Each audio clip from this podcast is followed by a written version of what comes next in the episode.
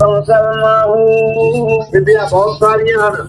14 ਵਿਦਿਆ ਸ਼ਾਸਤਰ ਨੇ ਵੀ ਲਿਖੀਆਂ। ਹਨ। ਔਰ ਸੰਤ ਜੀ ਕਹਿੰਦੇ ਸਭ ਤੋਂ ਉੱਤਮ ਵਿਦਿਆ ਹੈ ਬ੍ਰਹਮ ਵਿਦਿਆ, ਜਿਹੜਾ ਬ੍ਰਹਮ ਨੂੰ ਜਾਣਨਾ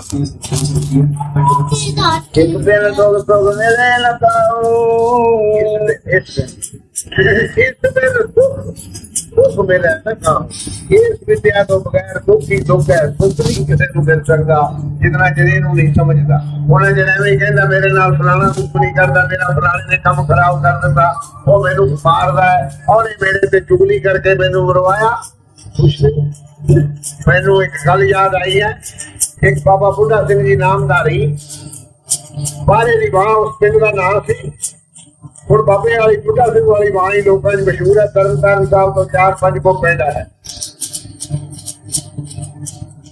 ਸਤਪੁਰਾਂ ਦੇ ਪ੍ਰਗਟ ਹੋਣ ਦੇ ਥੋੜਾ ਜਿਹਾ ਬਗਰੋ ਜਿਸ ਦਿਨ ਉਹਨਾਂ ਦੀ ਕਿਰਪਾ ਹੁੰਦੀ ਹੈ, ਤਕੜੀ ਪਕੜੀ ਹੋਈ ਹੈ ਉਹ ਤੋਲ ਲਿਆ ਜਾਂ ਜੋੜਾ ਲਾ ਕੇ ਰੱਖਿਆ ਹੋਇਆ ਹੈ। ਇਹ ਸਾਡਾ ਪੁਰਾਤਨ ਸਿਧਾਂਤ ਹੈ ਕਿ ਅੰਨ ਦਾ ਆਦਰ ਕਰਨਾ।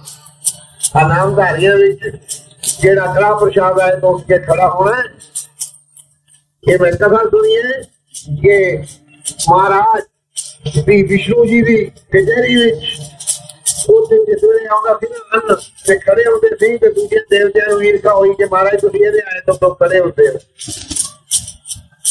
ਮਹਾਰਾਜ ਨੇ ਉਹਨੂੰ ਕਿਹਾ ਲਾਵੇ ਤੂੰ ਪੰਜ ਸੱਤ ਦਿਨ ਨਾ ਆ, ਦੋ ਚਾਰ ਦਿਨ ਹਟ ਜਾ, ਇਹਨਾਂ ਨੂੰ ਤਕਲੀਫ ਮਲੂਮ ਹੁੰਦੀ ਹੈ ਜਿਸ ਵੇਲੇ ਆਨੰਦ ਆਇਆ, ਹਿਰਨ ਜੋਗੇ ਨਾ ਰਹਿ ਗਏ, ਲੱਗੇ ਭੁੱਖੇ ਮਰਨ ਕਬੀਰ ਜੀ ਨੇ ਵੀ ਗੁਰਬਾਣੀ ਪੜੋ ਲਿਖਿਆ ਹੈ ਅੰਨਾ ਬਿਨਾ ਨ ਹੋਏ ਸੁਕਾਲ ਤਜਿਆ ਅੰਨ ਨ ਮਿਲੇ ਗੋਪਾਲ ਜਪਿਆ ਨਾਮ ਜਪਿਆ ਅੰਨ ਨਾਮ ਦੇ ਨਾਲ ਅੰਨ ਨੂੰ ਜਪਿਆ